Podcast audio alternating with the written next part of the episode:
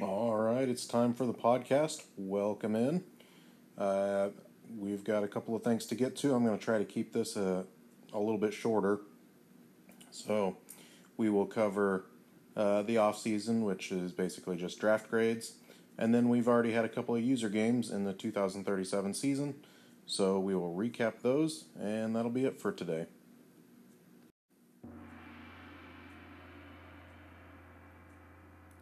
Draft grades. Uh, now remember, as always, with the draft grades, uh, I will give my commentary on the drafts, or at least kind of the first half of the draft of each team in the league. Uh, and that's just my opinion. It's very unscientific.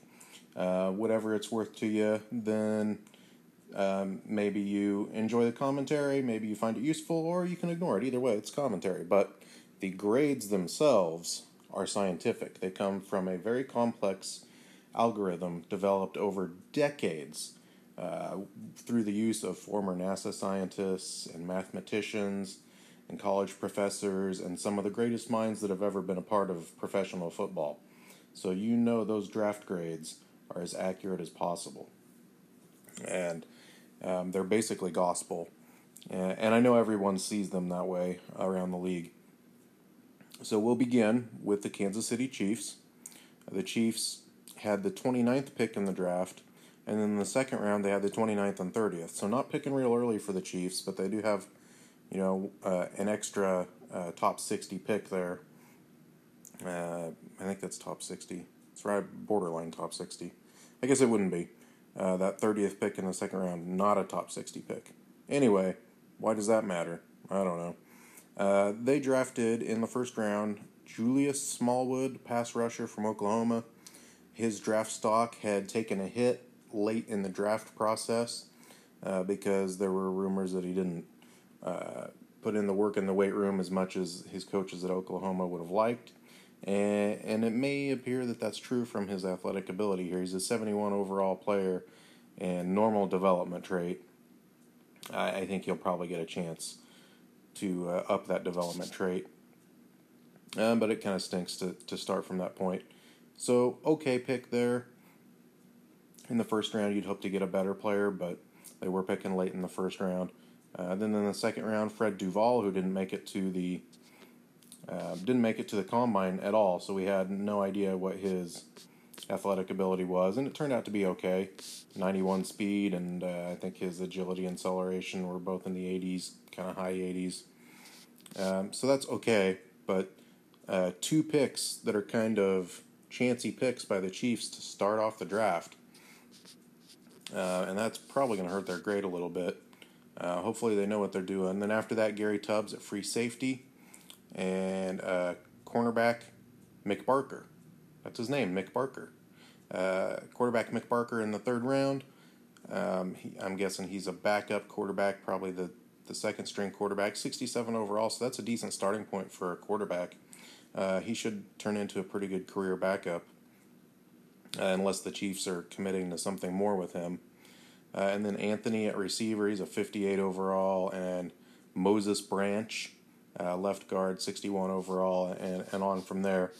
Um, so only one player over 70 for the Chiefs, and then a couple, three of them there in the high 60s, and after that it got uh, kind of rough for them. Um, but Duval and Tubbs, not bad picks there. I think that'll help their secondary. The thing that really hurts for the Chiefs is, uh, as far as I can tell, not a single one of these players had a hidden development trait, and that's uh, that really stinks when that happens. So the draft grade for the Chiefs uh, is a B minus. And here for the Browns, uh, the Browns were picking third overall and 13th overall, and then the second round, 13th and 32nd, and then they had their fourth round pick and an early fifth round pick. So, what did the Browns do here? I know that the Browns were very pleased with their draft, and I think it started out quite well. Uh, Charles Barnes at the third pick at free safety, 93 speed for a free safety is very good. He's a 76 overall. I thought this guy was one of the best players in the draft, and uh, you know I would have loved to have had him. Uh, so that's an excellent pick. And then Walker at corner. Um, I don't remember his stats, but I, I thought he was okay. This was not a good corner class. So if the Browns wanted to go get one, it probably had to be early, and it probably had to be him. Um, so two pretty good picks there. trying to find Mac Walker. Yeah, 95 speed for Mac Walker. So there was really only one corner with that kind of uh, ability in this draft. And then right tackle Ainsworth, I believe he was a hidden development trait, and uh, he was highly rated as well. And they got him in the second round, 71 overall. So if he's a is a hidden development trait and he develops, then he's going to turn out pretty well for him. And Richmond at D tackle, I don't know if the Browns necessarily needed a D tackle. This is more of a depth pick. Uh, he's a 68 overall. And at this point, the Browns were looking at maybe getting an A. Uh, but then they pulled what we call around here the Patriot trifecta. And they drafted a punter and a kicker and a fullback.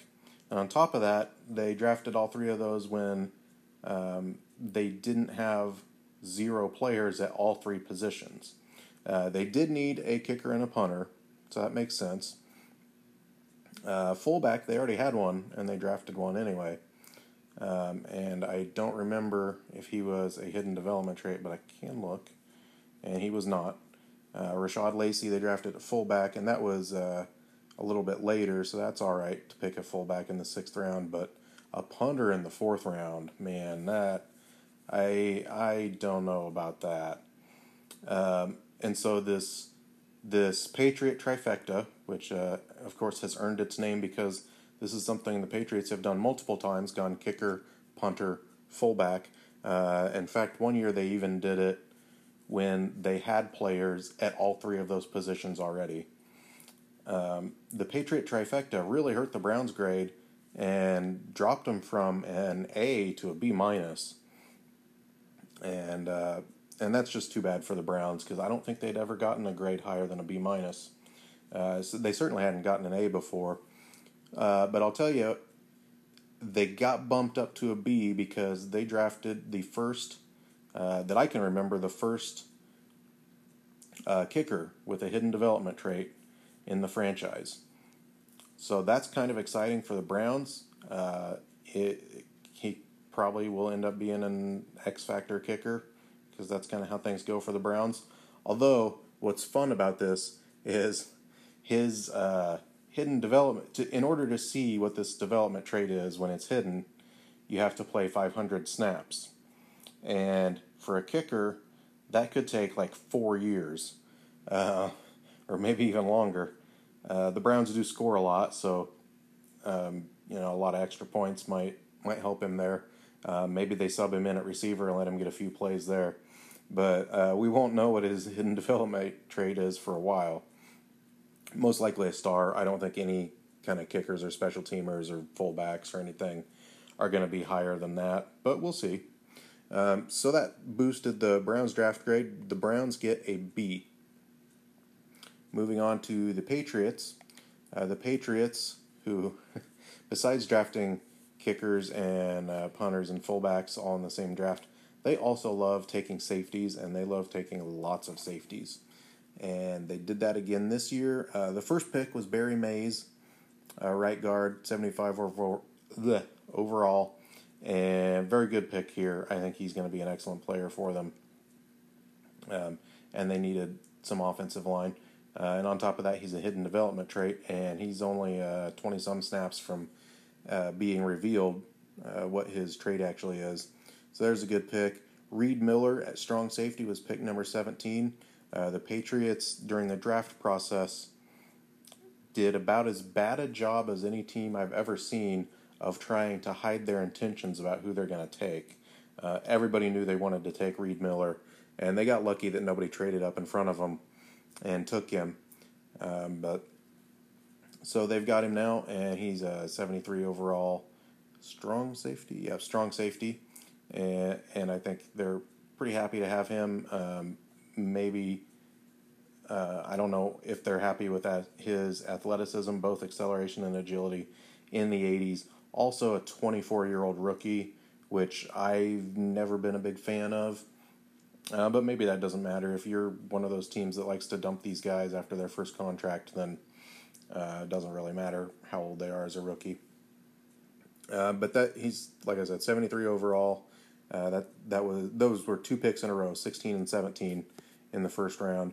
In the second round, they picked at 10 and 17, and at 10 they got Roten at free safety. Uh, so another safety for the uh, Patriots. Uh, despite having a couple of studs at safety, I think they traded one of them. Um, but having, I think Clifford Rachel's at safety right now for the Patriots. Uh, Dave Roten, 86 speed, uh, 71 overall. So could develop into a good player. He's not going to be keeping up with Michael Sharp or Diamond Payne down the sideline. Uh, but as a safety, they can probably get away with not doing that. And then back to back outside linebackers for the Patriots uh, Fitzgerald and Fitch. Um, so similar sounding names uh, 69 overall, 68 overall. And definitely a position they needed. I don't know um, if these are gonna these players are necessarily the answer, but um, when you really need players at the uh, position, you just got to start taking them. I don't think either one of these guys was a hidden development trait. They are not. Then Cooper at tight end, and I don't know who else they took. So Cooper will be their backup tight end behind Clinton Hamlin, who's having a pretty good year this year. Uh, so for the Patriots, they get a B minus. Uh, for the Panthers, the Panthers were picking at number six and number ten. The Panthers keep uh, moving themselves up and trying to take premium talent and they uh, did get rid of Toby Clemens, so they are on their quarterback is on a rookie contract right now, uh, so they can afford to do this. And the Panthers' first two picks are really strong. Conrad McLean at left tackle, that's a 77 overall player. I'm pretty sure he was a hidden development trait. Uh, there were a lot of good linemen in this draft class, and he was uh, right there at the top of the list. He is a hidden development trait. And uh, then Mack Cassel at halfback at number 10. Now, that's going to boost their grade, uh, and he's a good player. I really hesitate to take receiving running backs early in drafts because I don't think they hold up as well. Uh, I think they are prone to getting beat up. Uh, if you doubt me, you can ask the Browns about Tavon Rucker and how that's going for him. Um, if you're drafting this guy to be your bell cow back, I think that's maybe a little bit of a mistake. Um, but he is an excellent player, 76 overall, got uh, good speed and great acceleration and agility. And the Panthers do like throwing to their running back, so they're going to get a lot out of that. He is 21 years old, so hopefully throughout his first contract that he, they can uh, keep him healthy there. Um, but he may grade a little. Uh, the draft grade may be a little lower because of that. Anyway, uh, moving on, uh, picking first and sixth in the second round, and then they had their third and fourth round picks as well. Um, the Panthers took Dickens at middle linebacker, uh, 67 overall. I think they were probably hoping for a little bit higher from that pick, but uh, they will play him. They will work on him. They will try to develop him. Um, but as the first pick in the second round, you kind of hope you're getting a guy that's up around 70. And then Woods at left guard, he's a 70 overall. That's a pretty good pick. Uh, he's going to play. And Kaler at tight end in the third round, 72 overall. Good uh, overall for him. I don't know where he's going to be on the depth chart for the Panthers, is the thing. Um, but I, am sure they'll use him. And McDowell at receiver, 66. I don't think he was what they were hoping he was going to be. Uh, so anyway, I think two really strong picks at the beginning, and then uh, the Panthers, who normally draft really well throughout, I think they faded just a little bit in the later rounds, and the Panthers get a B as their draft grade. Uh, moving on to the Packers. Is this the last team we need to cover? I believe it is. Uh, the Packers were picking at number 7 and number 18. And in the second round, they were picking three and four. And in the third round, 16 and 31. And the Packers at number seven Took Jay McAllister, uh, left guard, 76 overall. He's got a hidden development trait. Uh, the Packers lost so many offensive linemen in the offseason, and they also have a couple that are very close to their careers ending. Uh, so they really, really needed that. That's a good pick. Uh, Jarvis Howard at right end, who will be playing outside linebacker, 71 overall. I think they wanted a little more from him. Uh, but those outside linebackers, they get a few sacks and they get a chance to up their development traits and really develop. Uh, so there's potential there. Dell Williams, drafted in the second round. Dell Williams is an interesting guy who's uh, safety. He's kind of run support safety. He's going to play in the sub packages for the Packers as a linebacker, uh, and then he could develop into a full time safety. Uh, he so far he's been developing pretty well. Uh, the the fourth pick in the second round, Holloway at, at tackle, uh, 69 overall, also a hidden development trait, so he's gonna figure into the plans for the Packers. And then a little redundant in the third round, they took um, Gross at left tackle, 72 overall. Uh, Gross was a projected seventh rounder and graded out as a first rounder, uh, and you know pretty good overall grade there. Not a hidden development trait. Only disappointing part about that. And then Rhodes at middle linebacker, trying to add depth there. Uh, and then the Packers got some depth in the secondary later, and more linemen because, like I said, their line situation is abysmal. Uh, so this is a pretty decent draft for the Packers. They get an A.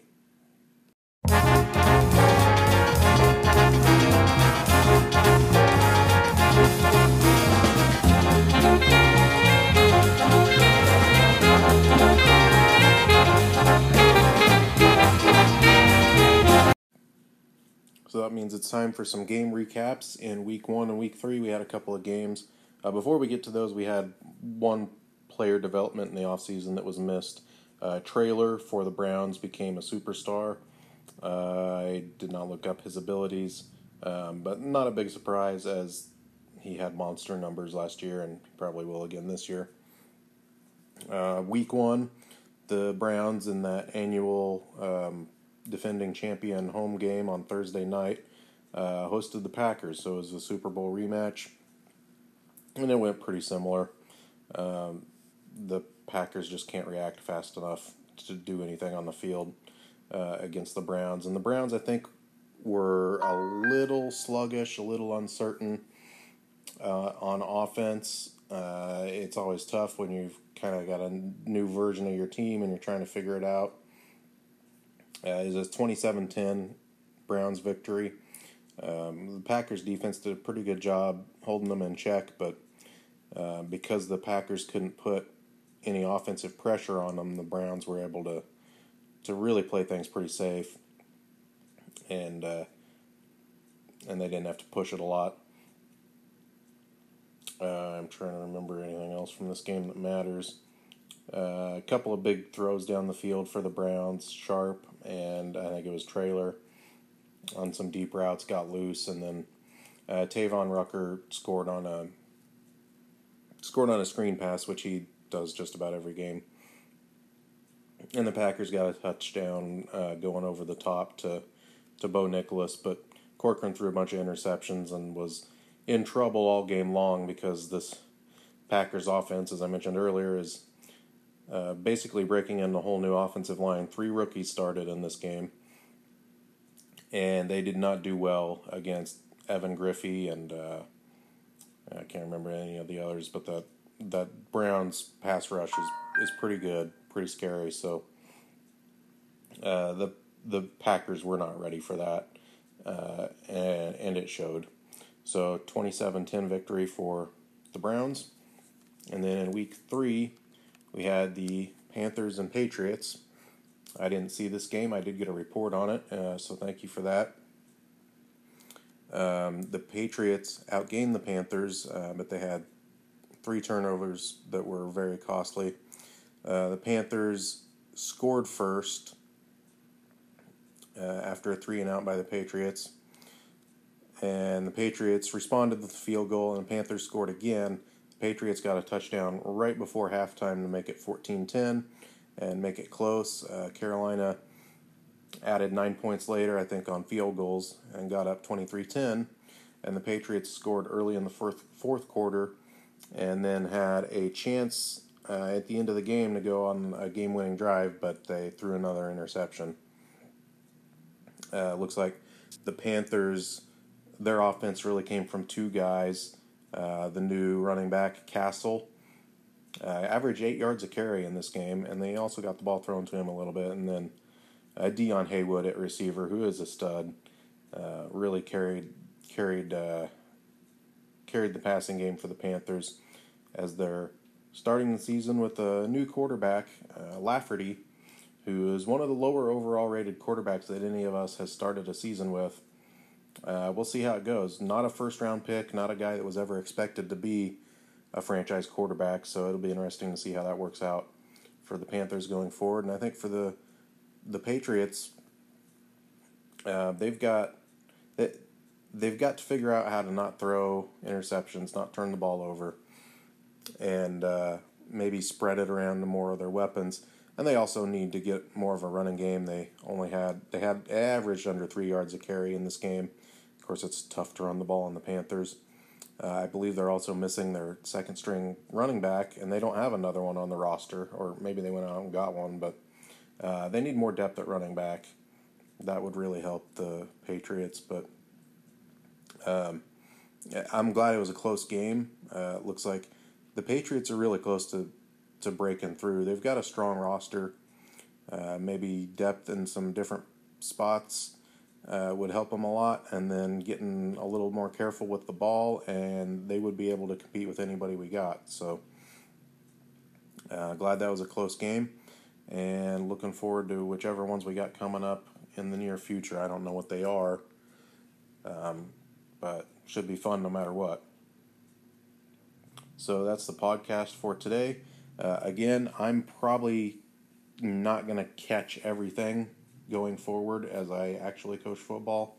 Uh, so I'll just cover whatever I can remember to cover whenever I have a chance to do a podcast. So if you want to drop a voice message and you know help contribute via with some content via that method, uh, or anything else you want to do to help out the podcast, please do. It'd be great. And we'll talk to you next time.